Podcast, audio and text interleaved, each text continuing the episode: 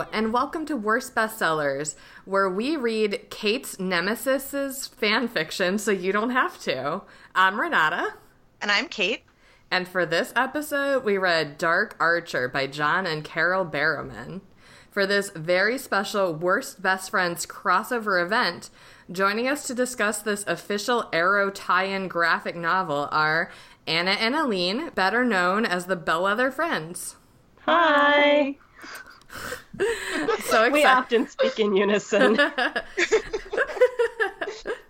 um, if you're not familiar, which you should be because we mention it all the time, Bellwether Friends is uh, our friend podcast. We were born under a, the same star. Yes.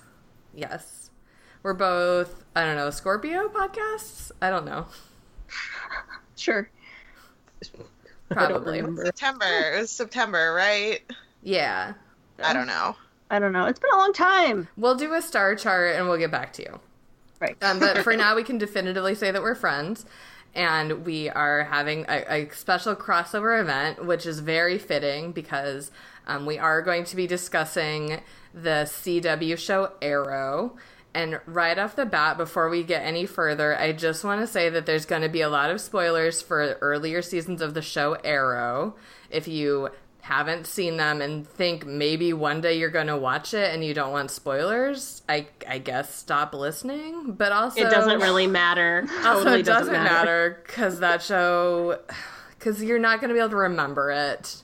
Like I'm not going to be able to remember. it. I'm not going to be able to give you accurate spoilers because I don't remember anything that happens on that show. Ten seconds after I stop watching it, And it's completely bonkers. and it's completely bonkers. Absolutely. I have never actually seen it. You know, and you're you're coming in just fine, just the same level as me, and I've seen every episode. I've also like never read any comics about any of these characters before, and I am predisposed to despise this book because it is written by my nemesis, John Barrowman. And not only is it words by my nemesis, John Barrowman, but every page is a visual representation of the face of my nemesis, John Barrowman. but sometimes he's got a real goofy haircut, which I feel like should uh, be sort of soothing. And a couple of times he is getting punched in the face and bleeding. yeah. That is good. I do like the punching. Um, if you are wondering why John Barrowman is Kait's nemesis, I would direct you to our previous episode about one of John Barrowman's works uh, when we read his middle grade novel called Hollow Earth. Uh, that was a while ago. I don't know what number it is, but we'll link to it. I hate him. Kait hates him. Uh, I'm I'm neutral to him as a person. I feel like, but I do hate his character on Arrow. But that does not make him special because I hate almost all the characters on Arrow. I uh, have never seen him in anything but Arrow, and I don't care one way or another. Alene is pro John Barrowman. See, I saw him in his like barely there cameos on Doctor Who, and then I watched Torchwood and loved it, and I just like him. So I am, I you know, I honestly don't like him enough to fight with Kait about it, but I I like him. Yeah, So I've liked some of his like musical sides of that. theater side performances. To be honest, disliking him, like I, and I think I told this on the last John Barrowman episode. This is an incredibly unpopular opinion. Everyone in the world loves John Barrowman except for like me and three of my friends. I was at a panel at Dragon Con once, and I said I did not like John Barrowman or Jack Harkness, and I was literally booed out of the room. Oh my goodness. So you you were on the side of the angels here, according to the rest of the internet. you're not booed off this podcast because reading this comic, I think, did make us all hate him. Pretty much. yeah, yeah. Um, okay, so John Barrowman is an is an actor, uh, best known for Doctor Who slash Torchwood, I think, as just alluded to. Although at this point, maybe also pretty well known for Arrow. He's been on it a lot. I think more Arrow in the U.S. because yeah, you know, stateside Doctor Who is not that known outside of our kind of people. I was gonna say, yeah, I, th- I think my perception is pretty skewed. I think, to be honest, I think probably the most common opinion, if you polled like everyone in America, the most common opinion to have about John Barrowman would probably be like, who? Yeah, who's What? that guy? Him? I don't know. But if you're talking to nerds, then yeah, he's mostly pretty well liked. So Arrow is a CW show that's based on the the DC Comics character uh, Green Arrow, and it was sort of the the first of C. Now CW has this whole like fleet of DC superhero shows, but this is the first one. And I watched it. I watched the whole first season all in one weekend, where uh, I was visiting a friend, and the weather was really bad, and we were just like, uh, I don't know. There's new stuff on Netflix, and we both were in the same boat of like we generally like Marvel superheroes, but this was you know there weren't any Marvel shows at that time, and we're like whatever, we'll just try it, and we got really into it. Although it is still pretty dumb, but the first season I think is it's pretty good. Like it's silly and it's like is pretty good. pretty I fun. would say, yeah. And also, uh, John Barrowman is not really in it that much that in the first season. I was surprised because I I watched like two seasons and then this, I drifted off, and I was surprised that John Barrowman was around so much. Yeah, his character just keeps like inventing, like reinventing himself so many times, and that that also happens in this graphic novel. So his Yeah. character on Arrow, well, okay, the Green Arrow, aka Archer, whatever, is basically like Batman, except if Batman had a bow and arrow. Like his name is Oliver Queen. He's this like wealthy, spoiled playboy who in the show gets shipwrecked on Flashback Island for like five years and goes through all this like insane ninja training and like a billion things happen to him on Flashback Island, which is actually called, I believe, Lian Yu, but I exclusively call it Flashback Island. As you And- should. And that's what it is. And it's deeply annoying. I hate it when they go back to Flashback Island. The island of misfit wigs. Oh my god, yeah. So uh, it's uh anyway, he's that, you know, he was he's trying to make good in his life now that he's had all these learning experiences on Flashback Island and he's being this like Batman with a bow and arrow and he's like very moody and kind of the worst. I don't really like him, but his character arc is I need to do this alone. I don't want to hurt anyone. I have to be alone. Darkness, darkness. Oh wait, I could use the help of my friends. I guess it's okay to have friends. And then back to I need to do this alone. he's in a perpetual cycle of the Lego Batman movie. Yeah, pretty much. Without Every lady season he learns the lesson of the Lego Batman movie and then he forgets it.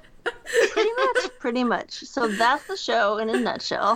And then, and the reason why I continue to watch it is because there are a few side characters who I really love and who the show does Wait, not wait, wait. properly. Who? I Who- mean, who do you love? Oh, I love Felicity. okay. Um, I We love we love Diggle. I was gonna say I love Diggle also. I feel We like, like Slade. he's dropped out a little bit, and then in the new crop, I really love Curtis a lot. Oh, you you Are any of stopped those watching? people? None of those are people of are in this comic. You're nope. Oh no, I was gonna ask if any of those people were Jesse L. Martin or if he was in the other show. He's in the other show. He's in the other show. Oh, okay. and we love him too.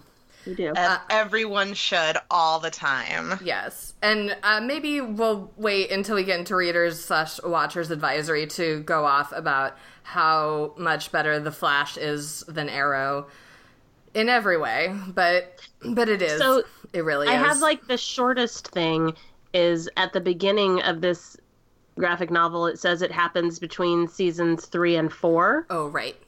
And when we logged into Netflix to watch the last episode of season three and the first episode of season four to bracket it for Anna, Which has no relevance to anything in the comic. I would like to. no, yeah, it doesn't have any reason for anything. It was just something for us to do this morning. I noticed as we turned on Netflix that I had stopped watching. It's season four, episode three. So this was exactly when I lost patience Yeah, that's that's a great And- call to make. Oh, and And I and I switched over to the Flash, and I just watch the Flash now. Yeah, I'm perpetually on the verge of quitting Arrow, and then Felicity will get there'll be like a Felicity centric episode, and it will be enough to keep me going for like ten more. It's terrible, but anyway, Arrow. Uh, so Mal- so Oliver Queen is the Arrow. His best friend in the first season is this kid named Tommy Merlyn, who is the son of Malcolm Merlyn. Which, like, first of all, his name is Malcolm Merlyn, and it's real hard to get past that. And it's not even his real name. His real name, question mark, is Arthur King. And he also I guess I guess we might as well just dig into this because Kay had questions about this, and I do feel like it is something that people c- probably have heard of from Batman and other stuff. He also is known as Ra's al Ghul because, which is the title for the person who is the in charge of the League of Assassins which is a hilarious concept to me. Like that, like they have unionized assassins, and, like- and it's not just Arrow. Like the X Men universe also has a league of assassins and a league of or a guild. I guess there there it's a guild, but like it's hilarious. but they take it very seriously, and he is uh, at this point when this comic is set, he is claiming the title of Ra's al Ghul, and then he later passes it on. And um, it's just a lot. It's just really a lot of made up words, a lot of secret societies, a lot of bizarre flashbacks, a lot of like culturally appropriative, uh, mystical things happening. So much cultural appropriation. so much. The name Nanda Parbat is dropped a lot, and I lose it every time. Nanda Parbat being a mystical city that is the headquarters of the League of Assassins. oh boy. Oh boy. So that's, I don't know, that's, I'm not even going to say that's all the stuff you need to know about Arrow, but that's some stuff about Arrow.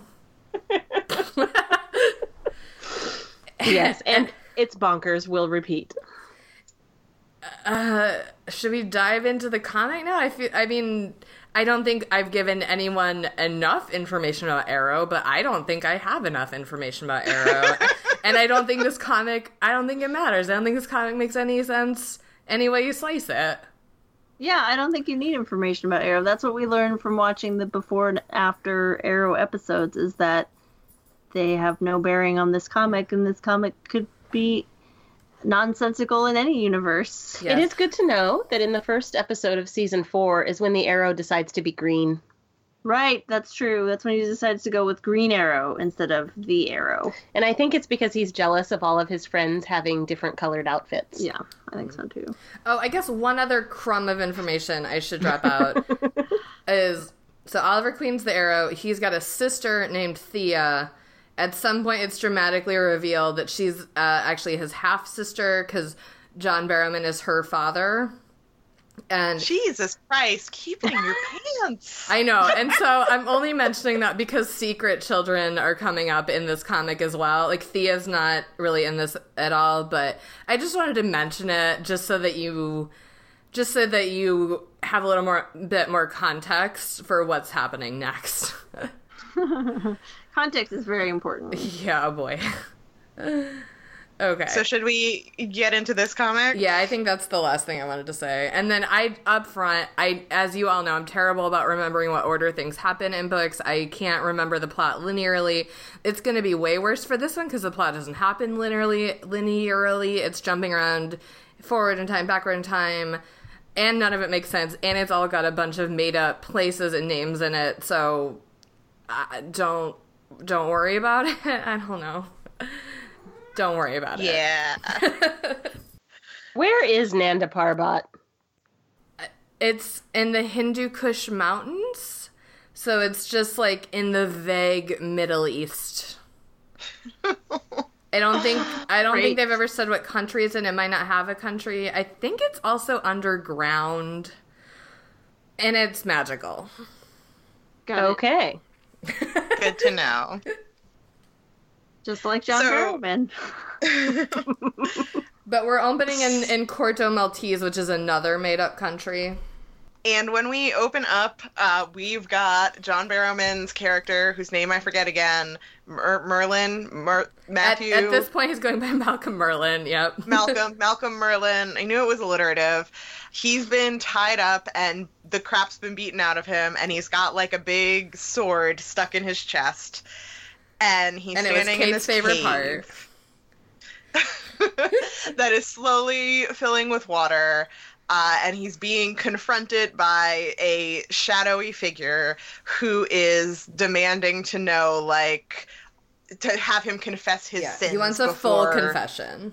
Yes, before he can go on. And then we get a flashback back to like the day before when. John Barrowman was riding his motorcycle and something about like it had stealth capabilities but they were broken or they were too good. I think they were too good. So he hits this man and a llama Yeah. Poor llama. and llama had a brings rough day. them brings them to his secret base where his friend base leader lady uh, is talking about how like the mail is coming and there's like a package for him and something something something and he opens the package and there's a finger in it that's been chopped off and Do we? And then and then everybody gets arrowed, including the llama. Yes. Like arrows start flying, and as he opens it, he's like, "Oh no! Like everybody, get inside!" And then the arrows start coming, and Is that some kind of like Assassin's Guild obvious message thing? Like we're gonna send Well, you a the- finger in a box, and that means take cover, everyone. Shit's about Well, to the- go down. The finger has a ring on it, and the ring is the symbol of these bad guys whose name I already forget because think- there's like four types of bad guys, and they all have the dumbest, like vaguest names. Are they the hidden or I the think league? I think they're the hidden. Okay. Wait, Because at this point is in it time, a ring he- like Green Lantern? no. Okay. So he's, he's there's the finger with the ring, and the ring is a symbol of the hidden, and they're these bad guys. So he tells everyone to get inside, and arrows start coming and hitting people, and everyone's panicking, and they're they're cornered in their base because there's no exit for whatever reason, and they're starting to like break into the base itself, and then the old man who was with the llama like finds a secret tunnel and is like oh like my people have lived in this valley forever. There's secret tunnels everywhere. Like follow me. Uh huh. and they follow them. He takes them down into these caves and finds like another secret passage just as the bad guys are coming. And he hits it and it makes the ground disintegrate. So Barrowman and two of the bad guys or maybe just one at this point end up like falling into this ravine um, which is the cave that we first see them in and I think somewhere in there we get some flashbacks to what's going on with the bad guy and the female bad guy. I can't remember any of their Yeah, names. yeah. Yeah, I'm pulling. Uh, I'm like flipping back through the comic as you're saying this. It is flipping back and forth between Malcolm and his bros, and then the two bad guys who sent the finger, and their names are Lourdes and uh, uh, Sarah Khan. Sarah Khan. Not Yeah. Sarah Sen, but we all keep misremembering it as Saracen, Sen, and we're probably just going to call him Saracen. So uh, deal with it, because these are all people who are created for the comic. Only the only of these people who ever show up in the show are Barrowman and Nissa, who's in this for like two panels, and uh, I think that's it. Yeah. So we we find out like when it's going back and forth between Lourdes and Sarah Khan that Lourdes is like getting Sarah Khan ready to attack Barrowman and she is also the mother of Nissa, but Nissa was like a scrawny child who she gave up to whatever Assassin's Guild it is that Barrowman's in charge of. The league, and also this cracks me up because on the show also they just constantly refer to it only as the league, which of course makes me think of the comedy show that's called The League, which is about a fantasy football league. So I always like kind of imagine them being like, "Oh no, the league's making moves," and then it's just like Andre like buying a new hat, and that's like my Arrow fanfiction. Um, anyway, Nissa, if you don't, Nissa is a is a really cool character actually from Arrow, who eventually also becomes the leader of the League of Assassins, and so, she, but she has beef with Barrowman because Barrowman killed her girlfriend, but he had to do it because of reasons.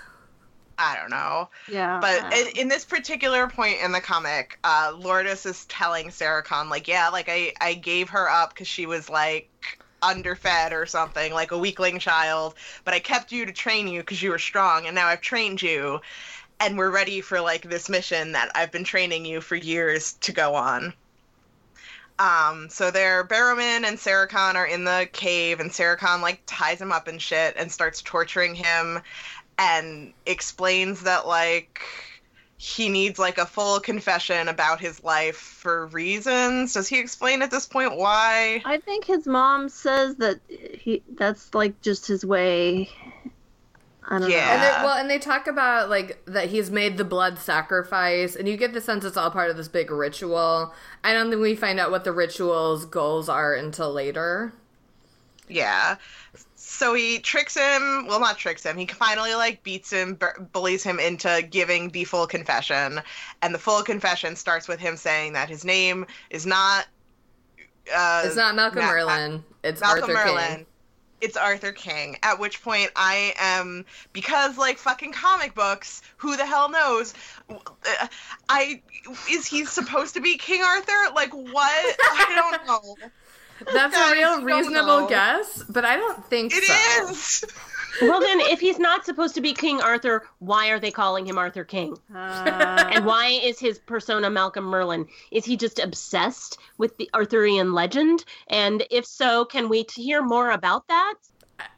Yeah, I mean, also, there's a point where like this lady aviator drops off their mail and they're like da da da da da like Amelia Earhart and I can't tell if it's actually Amelia Earhart or if they're just making like a dumb sexist joke like all women who fly planes are Amelia Earhart. Like this I is fucking it. comics, guys. I believe it's the letter. I'm pretty sure. Yeah, My favorite part is that this guy is like, I need a full confession from you.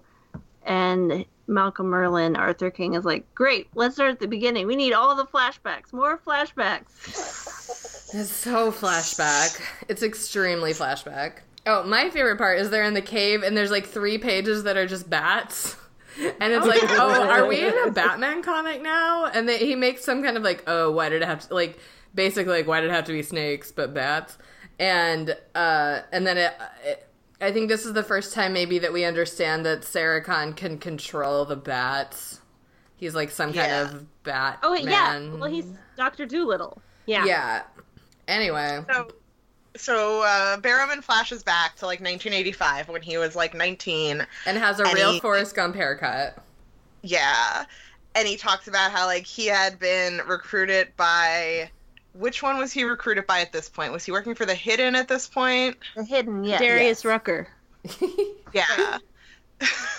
so he's, he's working with a different group called the Hidden and at this point in his confession he claims that he was working with them for like noble reasons because he wanted to protect ancient artifacts cuz that was their mission was to find magical artifacts and like hide them from the world so that they couldn't get into the wrong hands and he's like with this lady who I think we know is Lourdes right off the the bat. Do we know that right off the bat? Yes. Pretty- In the yeah. first panel, he says her name, so yeah. Yeah. Yeah. And in Uh, the first panel, we also realized that the artist of this comic, whose name I should look up, but the artist of this comic has maybe never seen a nude woman before. Right. Absolutely Like, not. and this is uh, this is one of the panels that we'll share on our website. So I urge you all to go take a look. Um, like, just the boobs are are what is happening? I don't know. It's. And I've like reached the peak of seeing Barrowman have sex with women already after watching Shark Attack 3. So this was just not I wasn't ready for this.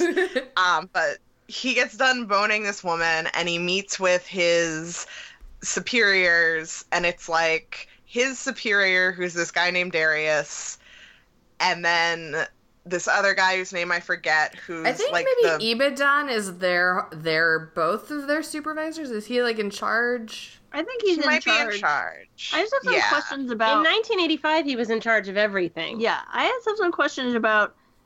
So Merlyn says that he was recruited when he was 19 from like military academy or something, and how is it that this vaguely Middle Eastern based operation is recruiting people from somewhere for mysterious purpose? Uh, never mind. Never mind. Oh, um, magic.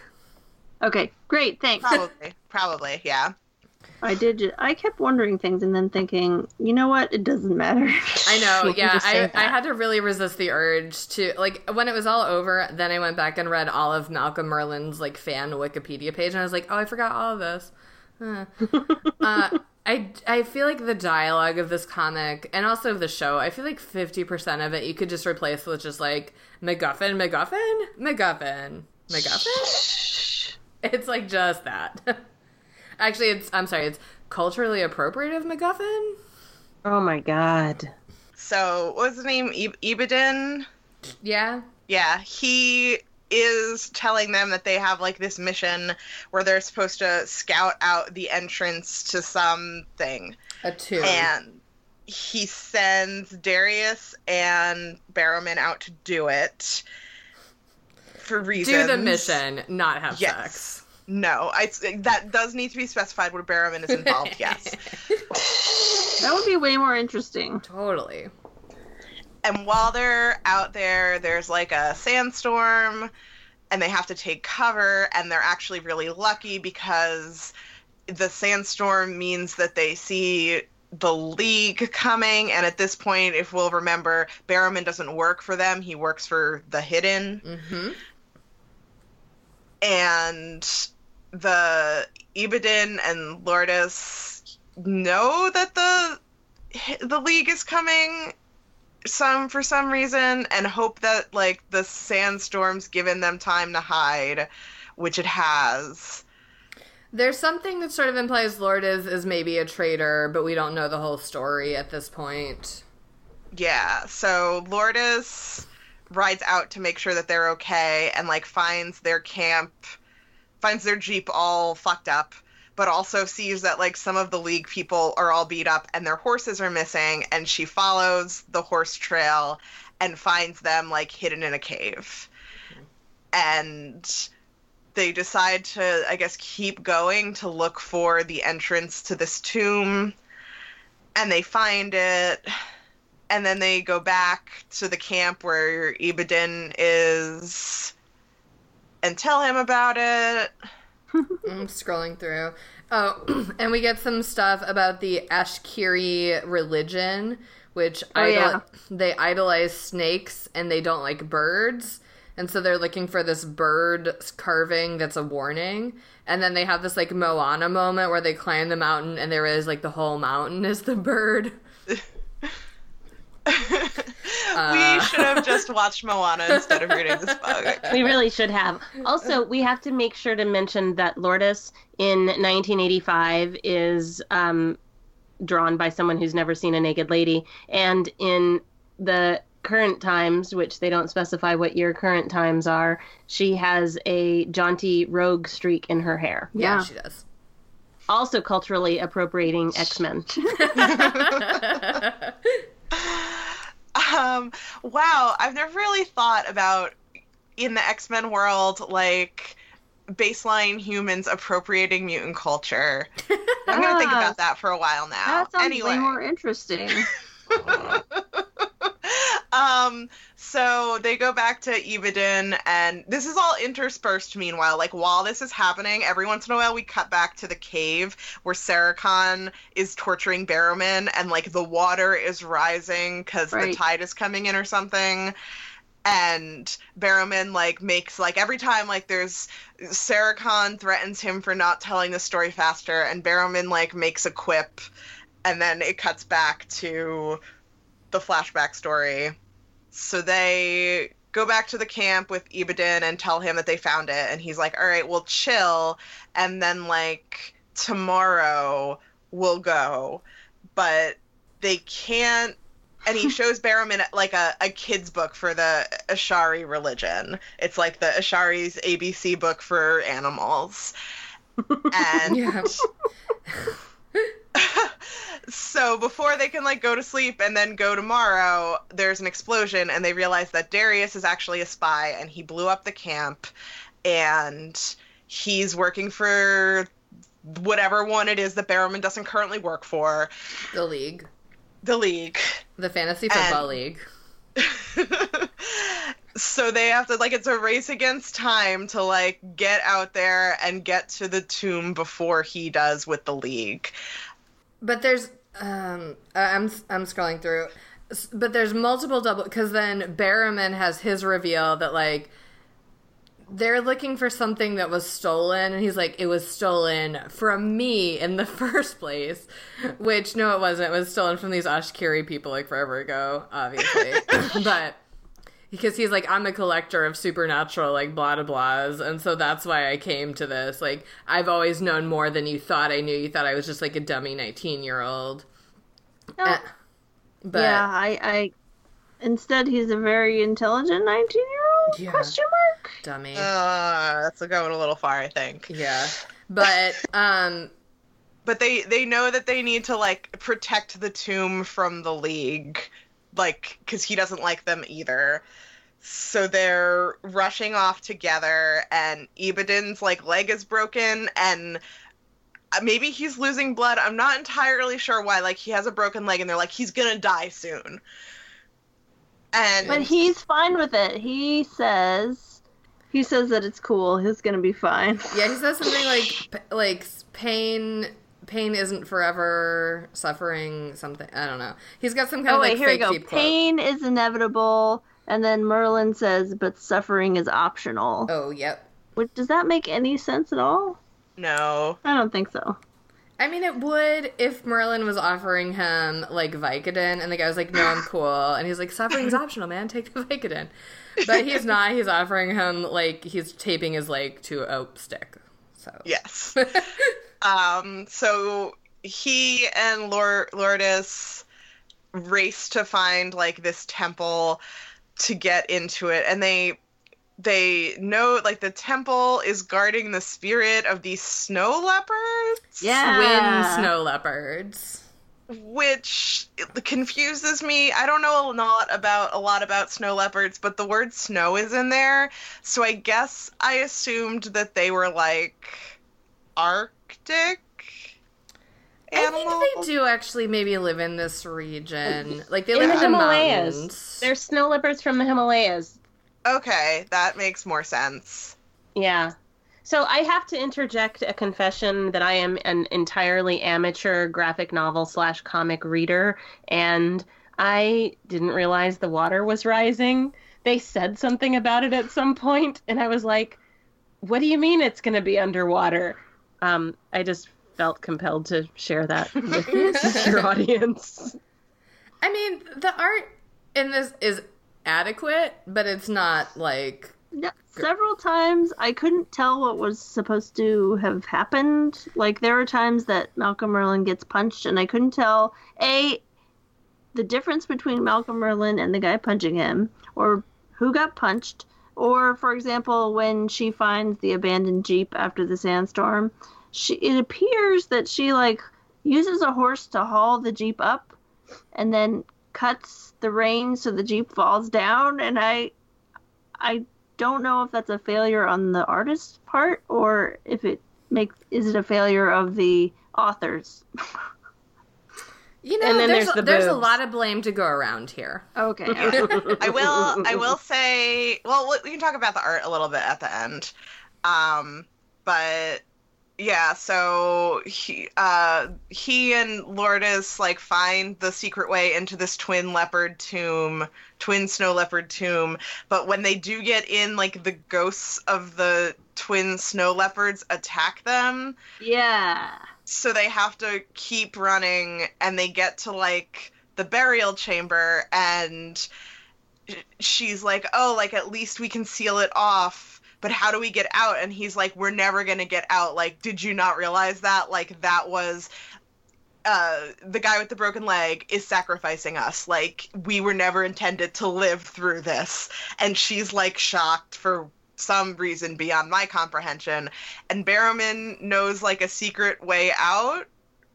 Because Like- he because he has been studying the maps and like studying the book from before, I guess. And there's there's a thing there's a Laz- the Lazarus pool which is I'm guessing like something for living forever or Yeah, and that's the thing that's in the show, and that's the thing that the League of Assassins controls because it's in Nanda Parbat. Yeah, so they he, he escapes through the Lazarus pool and leaves her to be eaten by snow leopards. And then like gets the artifact that he he needs or something and he runs to his private jet and he makes it onto his private jet and the guy with the broken leg is coming with him or chasing him or something but he doesn't make it onto the private jet he gets shot up by arrows and is left for dead. And then Barrowman like flies back to the city, and I don't know, other shit happens. The scene of the leopards attacking, like, there's one panel where I maybe want to get like a tattoo of. Like, it looks, it looks like it's Lisa Frank. Like, It does. It really does. like it sees two snow leopards like pouncing and then they're surrounded by like a rainbow starburst which i think is supposed to show that they're like magical or whatever but it's straight up lisa frank and i love it I am googling Lisa Frank tattoos right now. Oh, good. We are going to set up an altar with the cats up on a pedestal at our house. Yep. yeah uh, Lisa Frank tattoos are amazing, guys. they exist and they're amazing. Anyway, um, so then we're like mostly back in regular time where this is where like it all fucking falls apart for me. Like I could follow it up to that point. Wait a minute. Wait Whoa. a minute. Is it okay up until now? I could like I could follow it. It didn't make any sense, but I could follow it from point okay, A to that's point B. Okay. once we're like in this cave and then it, it just is like Barrowman secretly has been waiting for the water to rise past his wrists and like uses powers or something And maybe to that. break the chains. See, Kait is on this water level thing, and I missed it entirely, and you didn't hear the wrist bit, so. Yeah, I don't know.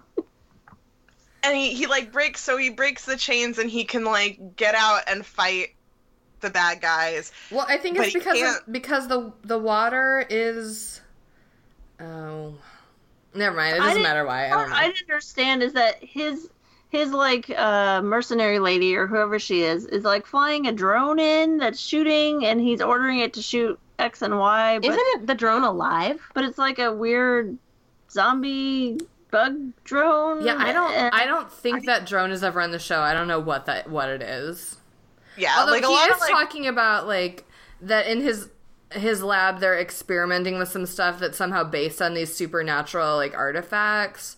So maybe it's like powered by a ghost leopard or something. Or a ghost Yeah. spider uh, perhaps. Uh, and they're all like at this point they're all fighting and Sarah Khan, who is evil Doctor Dolittle or good Doctor Dolittle, I can't tell who the good guys and bad guys are in this. That's a real problem. bad. Malcolm Merlyn is a, is real like ambiguous. Like he sucks and he's the worst, but occasionally he will like save somebody's life, and then they're like, "Oh, he's a good guy, but he sucks and he's the worst." So, ugh. Yeah. So like he evil Dr. Dolittle is like using animals to attack Barrowman and Barrowman still got this big ass knife in his chest because it's the only thing that's like stopping up his wound.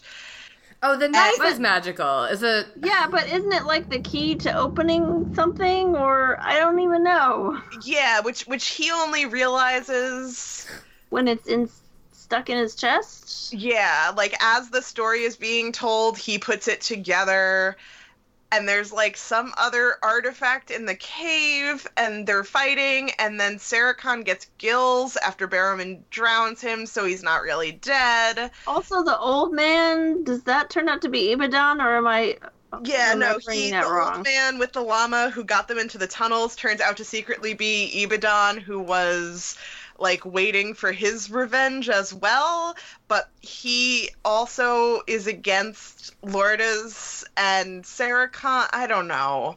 And then yeah, like this gross spider evil drone thing comes down and is shooting people at Barrowman's Behest. yeah. and Lourdes tells Barrowman that Sarah is his son, which he already figured out, I think. Yeah. No, he didn't already figure out. He's like, no, like he's like essentially demands a paternity test right there. Like, Oh, I yeah. thought we used protection back in Oh. 1985. Yeah, because he thought that his father was Razagul, the other one. because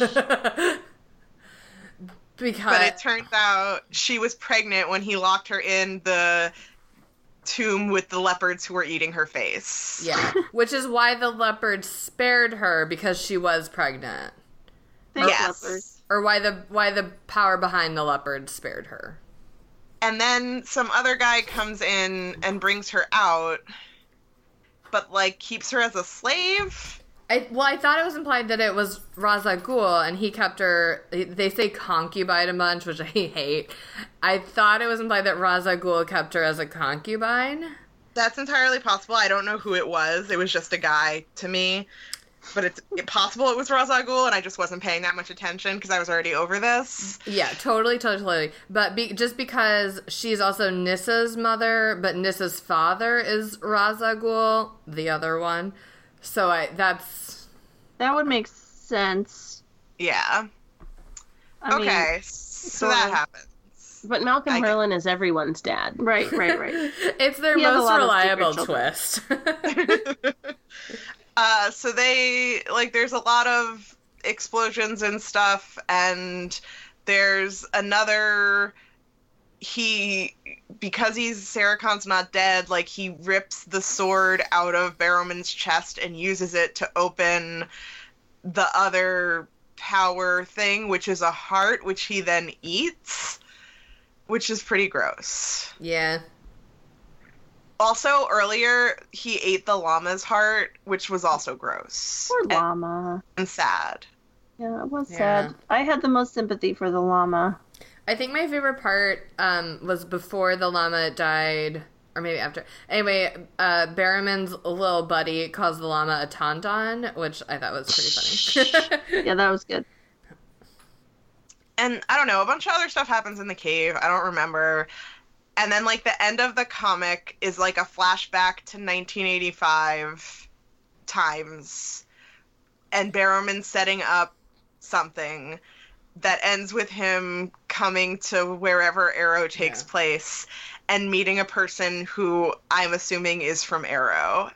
Yeah. So wait. So they they steal up the tomb, right? Like they seal it up so nobody can get the thing, or or Barrowman gets the thing and no one else can get in the cave. Whatever. Yeah. So then it goes to Starling City, 1985, which is where Arrow is set.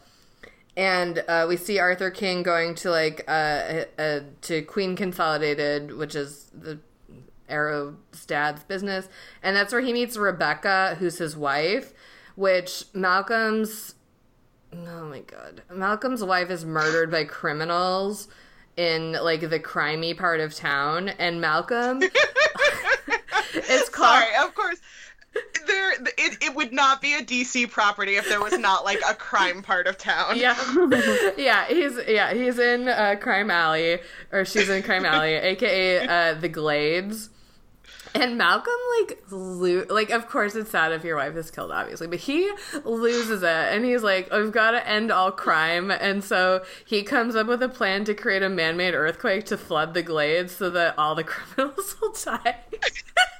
Yes, And That's it's not biblical. and that's re- season one. Yeah, that's season one. But then he's like, "Oh, but I did it because of Rebecca, and I just loved Rebecca so much that I had to make this earthquake." so, oh my gosh, yeah, no, it is. But that's that's the good season of the show. no, that's right. the That's the season that makes sense. yeah, I enjoyed it a lot, but uh, oh boy, that happened. Um, but then, um, but so I guess we in the show had never maybe seen how he met Rebecca, which I didn't really care. It didn't really matter. Uh, to me, all that mattered is that it ultimately resulted in a man-made earthquake. but so yeah, it ends with him him meeting Rebecca. And that's the end. Thank The God. end. Oh my god. And and it's just so like this is so typical to me of everything involved with Arrow, which is they don't understand what I like about their show at all and they just double down on everything that I hate all the time. So this is like I don't give a shit about Malcolm Merlyn. I don't care about the flashbacks. I don't care about Rebecca. Uh I none of this I care about. And they're like, yeah, we'll just put a, like a whole book just of this. Uh, here you We go. know we know that you've been curious about Malcolm Merlyn's backstory, but not his backstory with any of the characters you actually know. No, no, we need to go back farther. It's right. like I, I feel like this is just like constantly a problem with television shows, and I, it can't just be me. Obviously, it's not because it's you guys too. Like th- constantly, I'm like, I love this aspect of the show, and then the next season they're like, we're eliminating that aspect to double down on the dumbest part. And with the exception of like Parks and Rec. That's television. Oof. like I was even just thinking about I'm rewatching Leverage right now and in the first like I don't remember how many years Leverage is, 4 or 5, but like they build up this one particular relationship and like finally the characters get together and you're like, "Yes." And then the next season happens and they like never interact. That's even though they're supposed to be a couple. And i'm just confused and i love leverage leverage is a great show it is the most like lampshade hangy tropey wink wink nudge nudge show but even they like dropped the ball Yeah, well, Arrow Arrow had a very tenuous grasp on the ball to start out with. I was with. gonna say I don't think they even had the ball. Arrow no is ball. playing Like, lawn what is darts. that? Is the ball something that we can adapt from the Arabic? Gosh. yeah so let's talk about how culturally appropriative everything is in this comic and i imagine arrow the television show as well I well, mean, he every- does have a lot of training on the mystical island with the Chinese guy at first. It's Uh-huh. well, Flashback Island is all like cloaked in a haze of easternness. yeah, but also yeah, he it's has a Russia. Mystical, yes, then he, but he has that mystical box of stuff Yeah, that stuff's all Asian with him. stuff. where For if he gets shot or something, he can put some of the stuff from his mystical box on his bullet wound Mm, or mhm. on Diggle's bullet wound, and Yeah, they'll be right as rain shortly. Right. You know, and here's the thing: when the show is set in present day in Starling City, it's it's okay. Like they're not. I mean, they have the but like mostly they're doing okay when they're in present day. When they get into flashbacks, that's when they're like, "Ooh, we gotta like spice it up. Gotta make it exotic with all these like made up countries that are basically it's basically it's China and basically it's the Middle East and basically it's like South America. But we've made up new names, so we don't have to actually worry about like representing an actual country in any kind of accurate way." Hashtag Nanda Parbat. it's just like it's such a mess and it's like this dumb white guy coming in to like get ancient artifacts because he's the only one who knows how to use them properly and to go back to the art for a second i will i will say this about the artist um to my detriment but his credit Barrowman, at least, I don't know if any of the other characters, it sounds like none of the other characters were actually in the show, but Barrowman looks like Barrowman. Like, if you were to look at a frame from this comic with no context and say, like, who does this look like, you would say John Barrowman. Like, good on him or her. I also, shame, I'm ashamed of the fact that I did not look up the artist for this because I am usually like a huge proponent of making sure to credit the artist and the colorist and the Well, letterer. But I mean, for here, mainly we just want to talk about John Barrowman because he is your nemesis. I, I do have the book open. Let me scroll to the front and we can figure out who is so good at drawing Barrowman fan art. and no ladies. Uh, Daniel Sampere and Yeah. Juan Albarran. Yes. On the co- oh, here we go. Pencils by Daniel Sampere, inks by Juan Albarran, color by Kyle Ritter, letters by Darren Bennett. You guys did fine. Yeah, so like it, it definitely looks like Barrowman. That aside, if any of the people in this book are supposed to be anything other than white, it is impossible to tell. They all look white. They have Correct. white features. Yep. Well, so They have light colored skin. This is also um, okay. So we were talking about like what ethnicity is Lord is supposed to be because she mostly looks white, but she's maybe from Nanda Parbat or that general area, and so her child Nissa, who is on the show, is that actress is like um, mixed race white and Taiwanese, but she has kind of an ethnically ambiguous look where I feel like Hollywood is maybe like meaning for her to look more Middle Eastern question mark. I imagine the show would like that. Yes. I I think they want you to think she's from Nanda Parbat, which they want us to believe is is somewhere in there. So I looked up Ra's al Ghul after we were done, and I was like, because they, you know, Ra's al Ghul is like a Batman villain guy, and so they were kind of stuck with whatever origin they had for him. And he was born 600 years ago in a Bedouin tribe, apparently. so whoever came up with that origin story, then all people who have decided we need to use that guy have been stuck with vaguely Middle Eastern setting. Yeah. Well, you know what, Arrowverse, you could have you could have picked a new you could have made up new characters. Yeah. What? That's allowed. I'll tell you, I was shocked by the way when I, I started. I'm jumping ahead, but uh, I started looking into some Green Arrow comics when I watched the first season. I was like, oh, I do like this. Like, I want to know more about Felicity.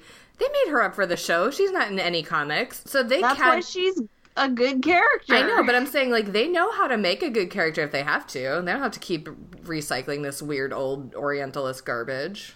Just make That- ten Felicities.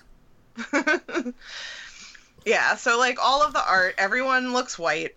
There's one there's one woman, um, Barrowman's like second in command. Yeah, Rainy. Yeah, I feel like she maybe well because she's over in Corto Maltese, which is their South American made-up country. Yeah. and she definitely has darker skin. But she's like the only one in this whole book that's supposed to take place in like fake Middle East and fake South America. Well, also she's one of the two women Yes, that as well. at all. And these are things that Arrow in the show, when it's in present day, I feel like does an okay job with. Like of your main crew, it's more diverse than you might expect. Like you've got Felicity, you've got Diggle, who's black. Of the new kids, you've got Curtis, who's black and gay. Um, you've got uh, what's her name? I don't know. Now I don't remember any of their names. But I feel like, again, this is taking anything that's good about the show and being like, never mind, never mind, just more Barrowman, right?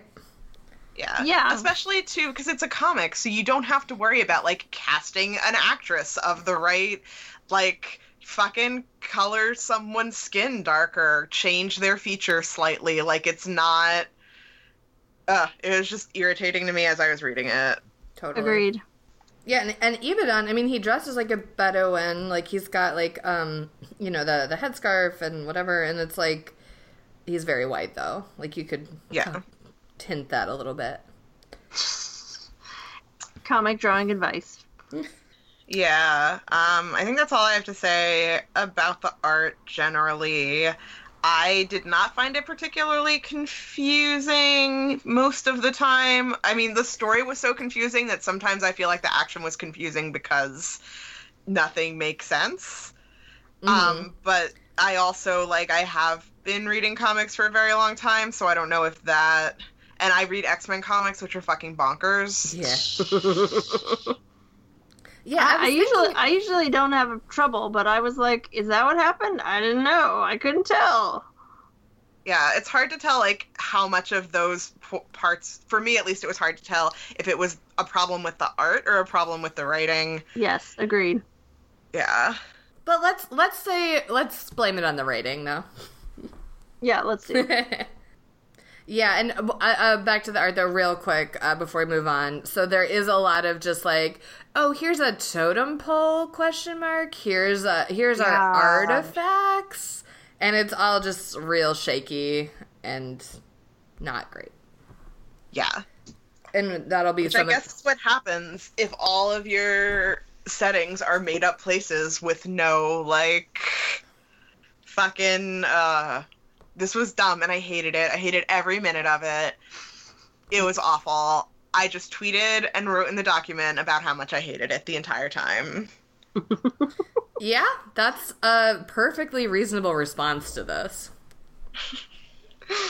and I mean, I, like the show Arrow. I don't like I I tolerate the show Arrow. I guess. um, I it's funny to hear you talk about it like this because this was like so much my relationship with Torchwood where I was like this show is garbage and I hate it but I love these two characters so much that I'll keep watching it but it's trash. yeah, yeah. I wonder if I only liked the people and I ignored that the gar- the show was trash. I don't know. I might have to revisit I've never it. seen it. because I'm said I I only am engaged with characters when I'm watching a show. I it doesn't matter what happens. So it I may very well think that Torchwood is trash too. I just I, I I mean- I don't see who was calling for this to be written. I imagine it was John Barrowman. yes. I also imagine it Yes. was John Barrowman. This is John Barrowman's fan fiction about his character. Well, and I'll tell you, I mean, we all had to buy this because none of our libraries had it. Uh, and this was only a year ago, so it, it if it had been purchased, it shouldn't have been weeded yet. So no, right. Right. So that means no one purchased it yeah, for their library. and it means like no patron requested it because probably somebody would have bought it if some if one person had asked for it. Yeah, So- and it's not on Overdrive, and it wasn't on Hoopla, any of the places that one would expect to find something like this. Yeah, and I mean, I know it was digital first, but there is a paperback, and like my library has bought other digital first comics. Like I think the other Arrow tie-in comics were digital first, and we have them. Ugh. Anyway, so no one wanted this, uh, but we read it. Here you go. You're welcome. and um, uh, should we move on to our dramatic readings? Let's do that. Yeah, let's get it done. So we're gonna start uh, right at the very tippy beginning, the first couple pages, which is set in the Sea of Souls, Corto Maltese, South America, now. And uh, in this reading, and this is when they're in the cave, and I'll be Malcolm Merlyn, and Kait will be Sarah Khan. And here we go. Say it. The truth. My name is Malcolm Merlyn. At last I have your full attention. If that's all you were after, I could have arranged something sooner. Something more civilized. Somewhere less damp. Your bravado and mockery are worth nothing here. Not even a band aid? This will be your tomb. Not quite what I imagined. Would have liked more satin or leather. Perhaps a choir? A violin or two? Silence. I'm sure mourners will show up eventually. No one will find you here. No one. Thanks to your own ridiculous paranoia, your League of Assassins knows nothing of your whereabouts. Not even your pretty boy Oliver Queen will find you for these final hours. You will find you for these final hours. You belong to me. I belong to no one. I am Ra's al Ghul, and I will not be contained. I, I, I, it may have been just a reading, but uh, that didn't sound like a father-son exchange exactly. We no, know no, it sounded a little a little dirtier. So what I think is going on here is that Barrowman is trying to inflict, inflect, add to his Malcolm Merlyn character, the Captain Jack's char- Captain Jack character. Oh, you think he's trying to just in, infuse Captain Jack into Malcolm Merlyn? Yeah, his like snarky throwaways because Malcolm Merlyn's like not that funny. funny, witty, whatever on Arrow. He's Yeah, you're right. He's, a real He's downer. revenge. Yeah, he's revenge driven. Yeah, and he's a jerk, and he's I mean, he's still got this like little cocked eyebrow thing because it's John Barrowman, but he is not funny like you know, funny. I'm using the air quotes here. Yeah, there's no Liberally. attempt made to be funny. Right. So that's I think that that might be maybe Barrowman is trying to fix it. Mm, that's a very solid argument. Yes. All right. So our next dramatic reading, and again, we will post the panels of these on our website so you can see them. This next one we're going to read has uh, the weird side boob panel that we already described, so defo check that out. Um, and this is set in the 1985 flashback times, and Kait will be Malcolm. Um, Alene will be Lourdes, Anna will be Darius Rucker, and I will be Ebadon.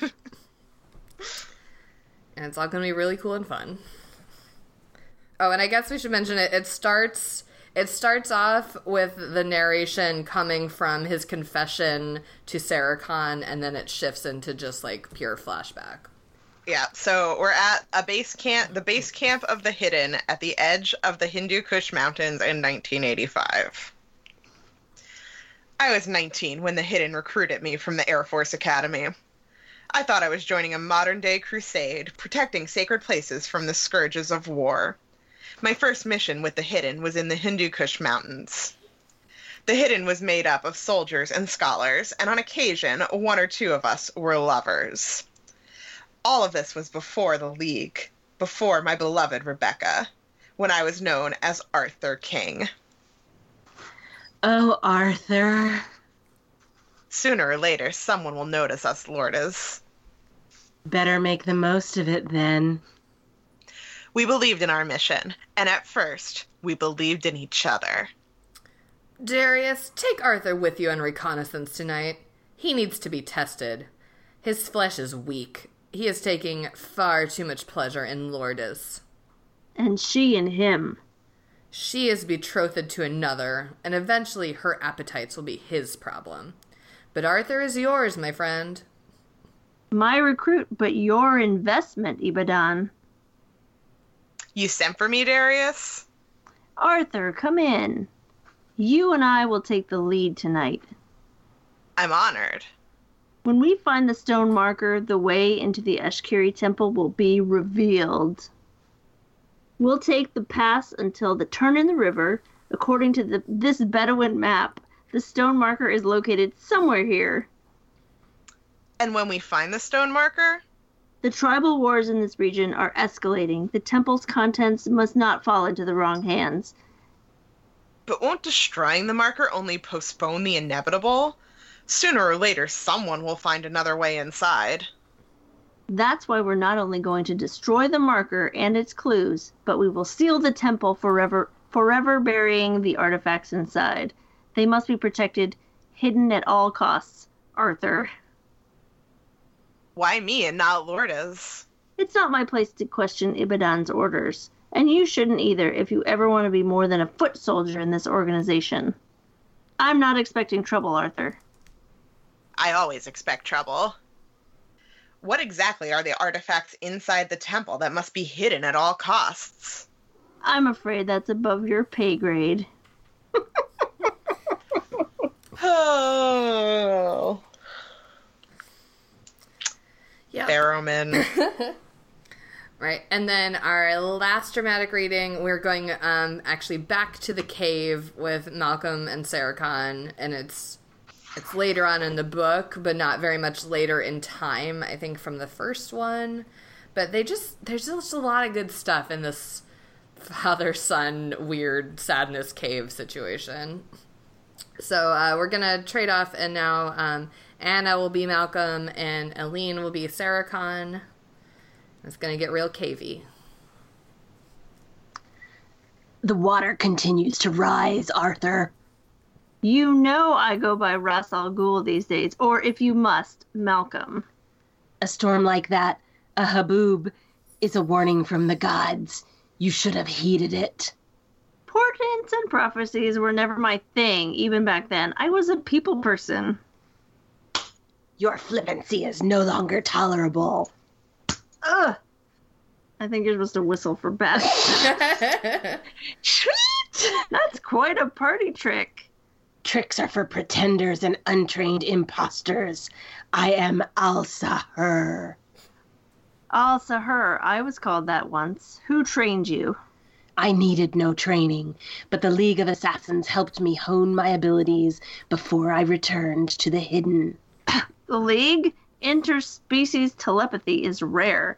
It's only been documented in a handful of cases. My ability has nothing to do with science. It was a gift from the gods. Okay, I'll bite. How? Not long after I was conceived, snow leopards attacked my mother while she was on a mission for the hidden. Snow leopards are rare beasts. And twin snow leopards are even rarer. They are powerful beasts with heightened supernatural senses, and their bite gave me my unique powers. When I was three, I could control the League's horses. When I was seven, birds were at my beck and call. When I was ten, the hidden finally rescued us. That's quite a story. No more stalling, Arthur King. Finish your story while you still can. You mean while you s- still control the situation? You hoped to kidnap and torture me above ground, didn't you? This is not what you had planned, is it? oh, oh, Barrowman. Mm. So again, we'll have these panels on our website, worstbestsellers.com, so you can admire this beautiful cave art. And now let's play some Would You Rather. I'll ask, would you rather watch an all flashback episode of Arrow or read another Mal- Malcolm Merlyn flashback or uh, backstory comic? Well, since I've watched a lot of Arrow, I'm gonna be up to the challenge of watching an all flashback episode. Yeah, I mean, for me, like when I'm watching Arrow and it goes into flashback mode, I disengage so hard. Like I leave the room and go like do the dishes or something. I come back and I'm like, oh, it's still happening, or are they back? Like, so if it's all flashback, that's going to be a little harder for me because I like. But you know, if I I could handle it, yeah, I'll, I'll watch it. But I feel like if it's all flashback, then you're not being jerked out of the more fun present day stuff to go to the flashback and then m- being annoyed. So if it's all mm. flashback and you know it's all flashback, You can just gut it you out. You can just gut it out and be like, "Wow, the wigs are terrible." yeah, yeah. So I I'm think gonna go with I'm at- flashback. And I think I'm at a little bit of an advantage here in that I've never seen any Arrow. So like for all I know that's what Arrow is. So I would definitely like watch an all flashback episode because I wouldn't care. I'm not invested enough or knowledgeable enough to be disappointed in it. It would just be like channel surfing and watching any dumb television that I land on. You really are at an advantage. Yeah, that's a pretty solid life choice. All right, how about would you rather be a member of the Hidden or the League of Assassins? I'm still not entirely clear on anything really around these two groups. I oh, mean, good. I was going to have to ask you to so explain the them to Hidden, me. as far as I know, the Hidden never appear in the show. They only are made up by Barrowman for this backstory, um, and they're. I mean, there was some double crossing going on. I I think in intent, they're sort of like. Um, I don't know, maybe kind of like the librarians. Like they're like, we have to protect these artifacts that are like. Oh, I love the librarian. That's what I think he was going for. And then the Might League, be them. and then the League of Assassins are like a league of assassins. and Uh, so, but there's some kind of there's some kind of uh I don't know exchange program or something because Sarah Khan went to the League of Assassins and got trained up and then went back to the Hidden or vice versa. I don't yeah, and which. Barrowman did the same thing. Yeah, so I mean, it's not even like a I'm lifelong going to commitment. study abroad with the League of Assassins. I did my semester abroad in Nanda Parbat. I was in Porto Maltese. Oh, I love it. I've heard such good things about that. Uh, I'm my gonna roommate went to Flashback Island, and it was really rough for her. It's far far as I can tell, there's only one woman in each of the organizations. Yeah. Well, I don't want to go to either one if there's only Oh, no, one wait. other lady. The League of Assassins has Nyssa and Lourdes. So Well- Wait, but wasn't Sara in it too? Wasn't that how Nyssa and Sara met? okay, so let's go. I'm gonna go with the League of Assassins since there may be more women. I'm Okay. gonna go with the hidden because they're like the librarians, and I love that show. Yeah, I'm gonna go with uh, I'm gonna go with the hidden as well because also the League of Assassins like Barrowman's in charge of it for a while. The guy before like and also like they're assassins. I don't really want to do that. So I'm going to go with the hidden because it still doesn't make any sense, and so maybe I can take over. Hmm, yeah, I do think they would be. I do think they'd be open to that. They're yeah, they're definitely open to some kind of innovation. Right. All right. Um, last up, would you rather read a comic book written by John Barrowman or read a novel written by John Barrowman? Okay, so here's my question: Is the comic written by John Barrowman about a character played by John Barrowman? I, I mean, what else is he gonna write about, Kait? that is that is legit. Okay. Interestingly enough, I'm going to say I would rather read a novel written by John Barrowman because it was really awful to read through this comic and stare at his face the entire time. See, I'm gonna go comic because it's gonna be shorter. It's gonna be faster to get through. Uh, I, I don't mind looking at John Barrowman. He's pretty good to look at for me. Not with the Forrest Gump haircut because it's fine. I'm gonna go comic also since it took less than an hour to read. So, yeah. I'm going to go with comic with a special request that he write a comic in Torchwood instead of Arrow, please. Uh, feel like he, he has. did. He probably has. Oh, okay. Yeah. Does that mean I have to since I said I would rather? Yep, it's legally binding. Damn. hilariously enough, I have an issue of one of those comics that when before I moved here, uh, Rebecca, my roommate Rebecca, not crazy Rebecca from Arrow, uh, and my friend Actually, Jessie. hold on. Rebecca from Arrow was fine. It was her husband who. Okay. had- It's hard to keep track of everyone on Arrow who's crazy. yeah. Yep. Um, but Becca and Jesse, uh, like, took an issue of the Torchwood comic and like scribbled all over it like they were Barrowman an- annotating it. So I do have a copy of a comic written by John Barrowman about Torchwood. Fantastic. Okay. Awesome. We'll try and source it for your birthday. yeah, so that's Would You Rather. We've rathered all over it. Um, let's move on to Reader's Advisory, where we'll suggest some stuff to read or watch in addition to or instead of, well, both of reading Dark Archer and watching Arrow, which honestly, maybe save yourself, don't watch Arrow. But here's what I will say um, do watch The Flash. Um, yes, yes, yes. Watch The Flash. Because I also I partly kept going with Arrow once I got into Flash, just because I was like they do um, have crossovers somewhat Yeah, regularly. That's how they get you. I know, and I was like, oh, maybe I need to keep watching Arrow so I'll understand the crossovers. You don't. You can just watch The Flash and be just fine. They give you a little previously on, and it's not like it's not like it's War and Peace. Like it's Flash. You'll get it. Um, there is also um, so before this there is a uh, an Arrow. Um, there's like an Arrow season zero and a Flash season zero comics that were like tie-ins to the show. And here's how much Arrow doesn't get what I like about Arrow. There's zero Felicity in the Arrow comic. She's not in it.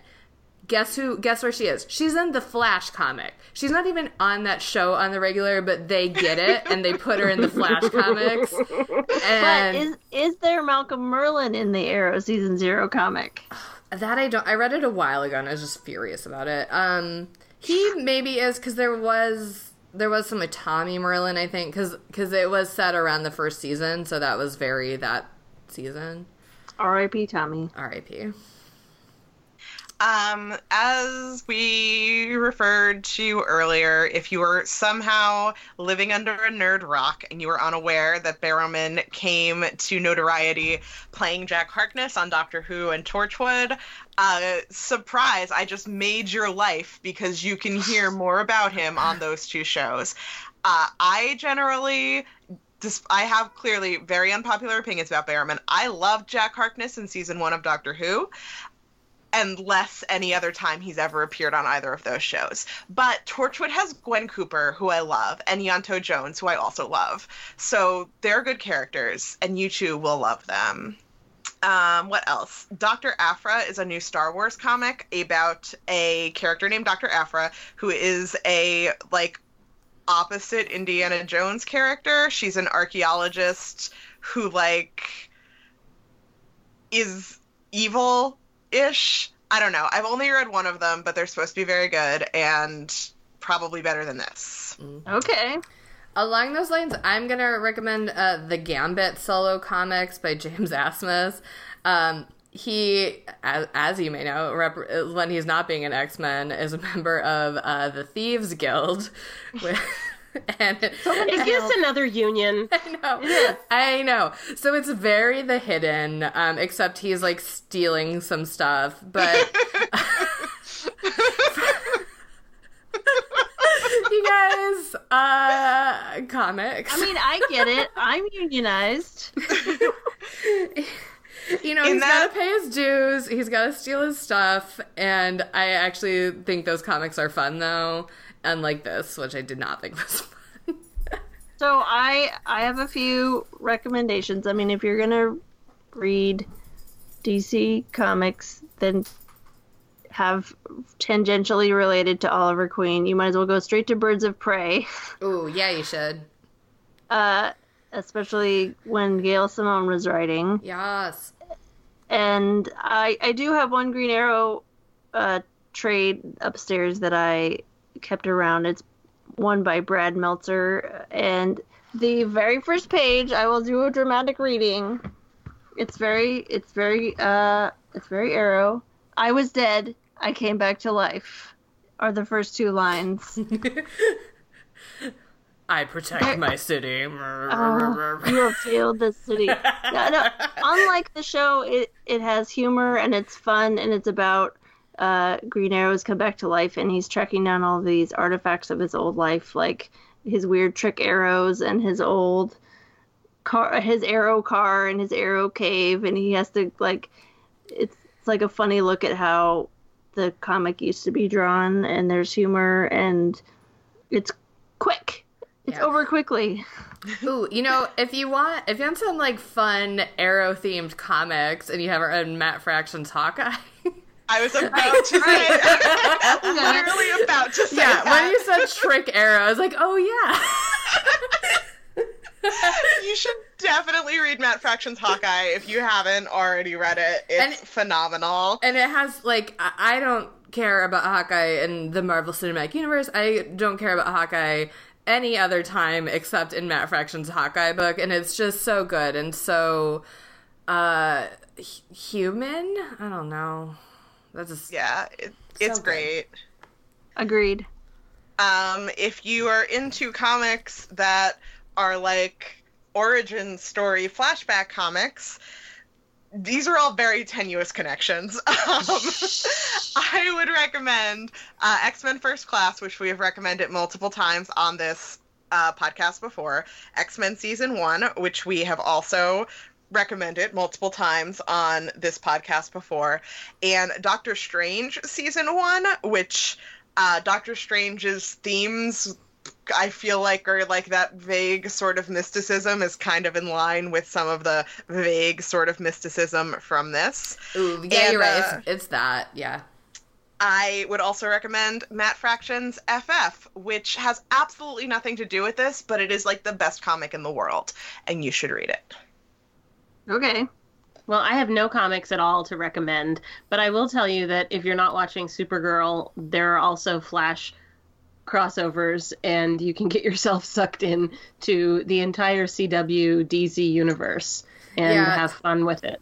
really Supergirl's enjoy been on my list to watch. Like I've watched It's- some of the crossover episodes only, and I like they're really cute. But uh, there's so much TV. There's Supergirl, I, I think I'm gonna recommend you drop Arrow and pick up Supergirl. I Yeah. just, I just think that it's in me, and I think I'm gonna keep spite watching Arrow until it's done. I think I've come too far with Arrow.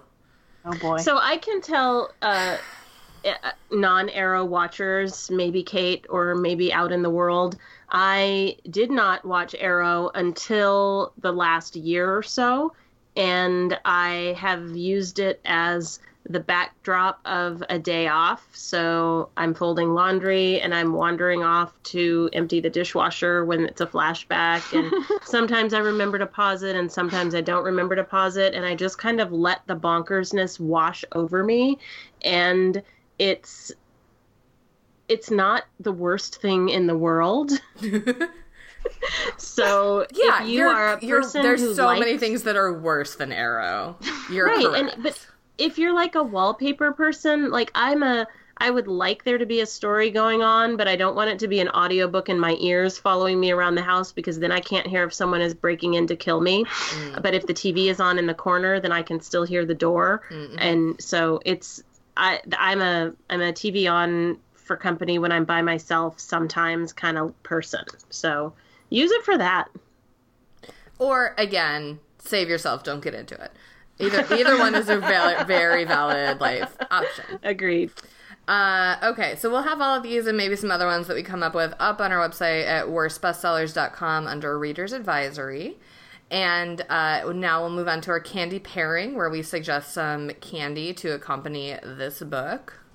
I said for mine, it would be like a big jawbreaker with a gummy dinosaur in the middle, because it's like there's like a lot of it, and you kind of just get tired going through it. But then the dinosaur kind of represents uh, uh, like faux archaeology.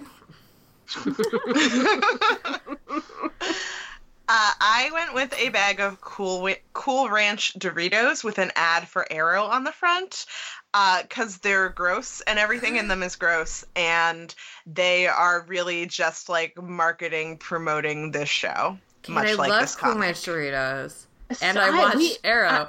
okay, it all We checks love out. Cool Ranch Doritos at Bellwether Friends headquarters Right? too. but you like John Barrowman also. But so. right, I, I like John Barrowman. So I thought that uh, when when we agreed to read this to discuss with our worst best friends, I thought that's gonna be fun. And so my candy But I was pairing, wrong. I was wrong. And so because I was so wrong, my candy pairing is something with lots of promise but a disappointing outcome, like bulk food candy coated chocolate drops that are not M and M's. Yeah. Yeah. And I went with um, something vaguely culturally appropriative. so I'm going to go with the Choco Taco, which you uh, get from the ice cream truck. And it looks like it might be good, but it ends up being soggy and disappointing. I love Choco Taco. and you love Arrow. I like Choco Tacos also. I I have I eat them even though I know that they're going to be soggy. So Ugh. there you go. Oh boy. All right. Let's uh first of all I'm very hungry now. Uh second of all I'm going Wait, to we have Cool Ranch Doritos in the other room, don't we? Oh. We do. Okay. uh, guys, I'm coming over. um, but before I do that, let's uh, move on to the rock paper Snikt, where Kait will say who Dwayne the Rock Johnson would be if he were in this book, and I'll say who Wolverine would be if he were in this book, and um, Anna and Alene will pick which would most improve the book, or can choose paper, which is to leave the book as is. And I think we've established in other episodes with more than one guest that you don't have to come to a consensus. Right. You can each choose whichever you'd like. Okay. Okay, so if Dwayne the Rock Johnson were in this book, he would be uh, Malcolm Merlyn's head of security or something. Um, but he's in charge of the mountain base and protecting it and all that. And when the bad guys show up at their mountain base, he would kickstart all of the security protocols, which I'm sure they have to have, like living in a world where superheroes and supervillains are a thing. And he'd managed to save everyone, including the llama, uh, holding them up inside the base, which has been reinforced against superhero magical weapons, which is a really very simple step to take if you live in a world where they exist. And like the head of your base is one of like the big figures in this mystical world. But you know whatever.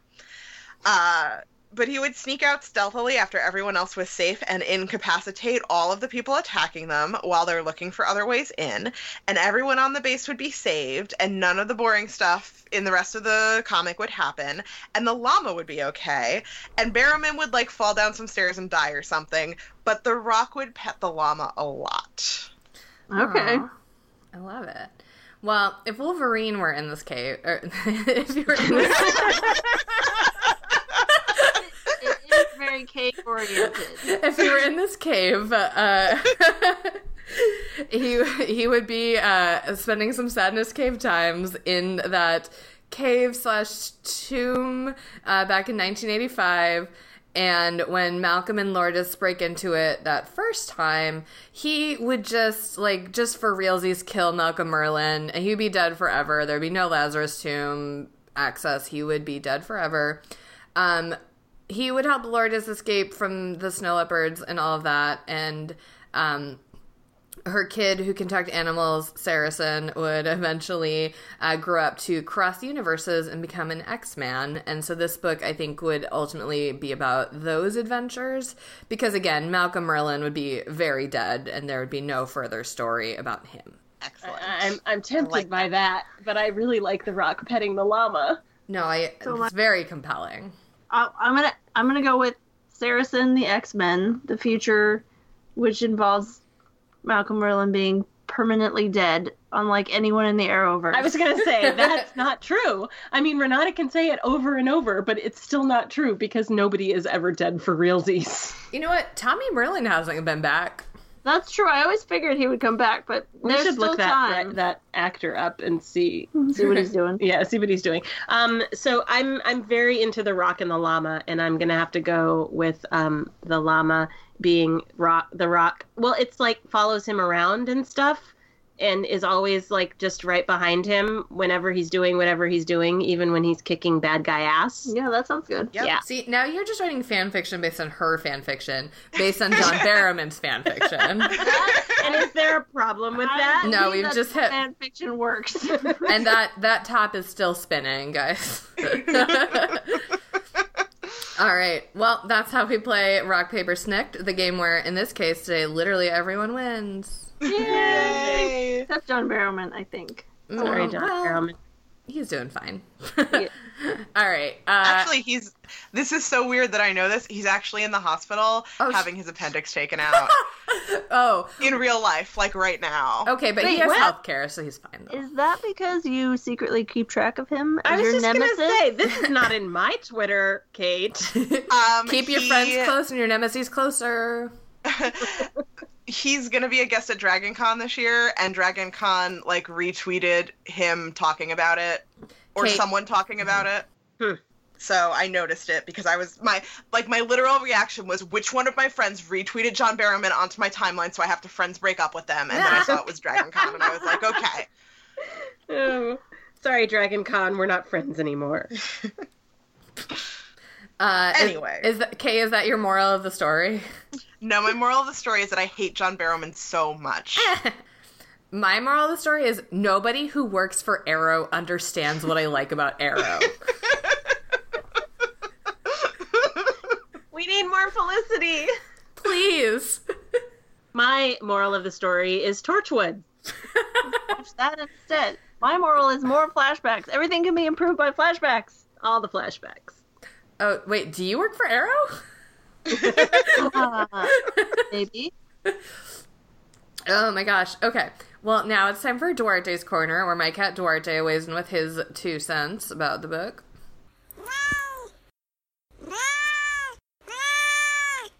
Yeah, Duarte, I, I thought you would like this one because those Lisa Frank leopards were rad as hell, and you are correct.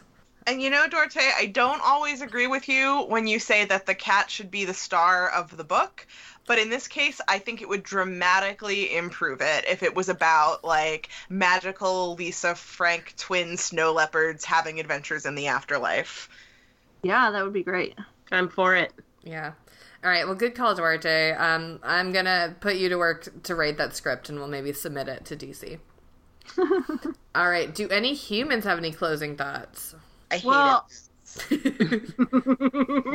yeah, that was a life experience I didn't expect to have. Thanks, guys. Yes, I, I'm grateful for the expansion of my horizons. um, I, I, it was okay. I've drunk a lot of Arrow Kool Aid, so. really, we couldn't tell. oh boy. Um. All right. Well, if you uh, if you've listened to this podcast but don't know anything else about our online presence, I'll let you know that uh, you can like Worst Bestsellers on Facebook. Um, you can follow us on Twitter where we're Worst Bestseller with no S at the end because the S uh, got eaten by a snow leopard. Um, you can join our Goodreads group, which the best way to find it is if you actually just go to our website, worstbestsellers.com, and click on the Goodreads link. You can subscribe to us on Stitcher, iTunes, and Google Play. If you do subscribe to us, please take a moment to rate and review us. When you rate and review us, it pops us up in the charts a little bit and makes it easier for new people to find us. If you don't rate and review us, we will be forced to send you to Flashback Island. Oh no. We also have a Patreon at patreon.com slash worst bestseller where you can pledge a small recurring monthly donation. And uh, we will use that money to improve the show, do things like buy new equipment and pay our editor. Uh, and Use it for things like when we have to buy this comic because no library in Massachusetts owns it. Yes, that as well. uh, and there are perks for you too as a uh, subscriber to our Patreon. Uh, there's some behind the scenes stuff. There's a newsletter. It's great. Check it out. All right, and if you want to follow me personally on Twitter, you can do that at Renata Snacks. If you want to follow me personally on Twitter, I am at 14 across. You can follow us on Twitter at as a unit at Bellwether Friends. That's B L L W E T H E R F R N D S. You can find me personally on Twitter at Surly Spice. And you can find me at Helga Grace. And uh, Bellwether Friends is their podcast, is our friend podcast that we we will do a star chart and determine exactly what's going on between our two podcasts. um, this is our first full crossover in our direction where, where we've had both the Bellwether Friends visit uh, the land of worst bestsellers, although um, individually they've visited separately. And we've previously crossed over the other direction where we uh, visited Bellwether Friends to talk about the X-Mans. Right? We did. And we have had Renata talk about Fasts and Furiouses and Logans and I, I can't re- nail polishes. Oh my gosh, Renata is like a, a, a bellwether friend of her own. Uh, yeah, you guys talk about all this stuff that's like right there in my wheelhouse. So, uh, which is another reason why you should totally listen to Bellwether Friends if you're not already listening to it, because they have great opinions about stuff like Fast and the Furious. Um. All right. Uh. Well, thank you both for joining us and uh, reading through this delightful comic. Oh, thank you for having us. Thank you. and we'll be back in two weeks. Uh, this is actually another Patreon perk. Is uh, once a year we're going to have a, a poll where our Patreon subscribers get to vote and uh, choose a book for us to read. And what they've chosen for this year's book is Dead Until Dark by Charlaine Harris, which is the first Sookie Stackhouse novel. We're pretty stoked to read it.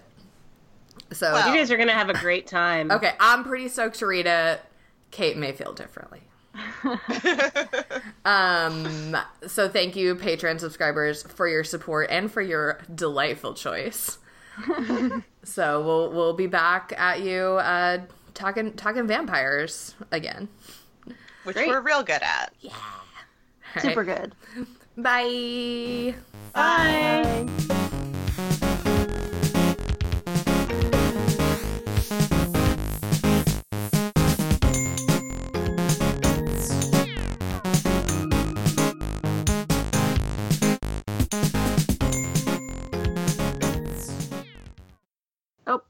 on the computer. Get off.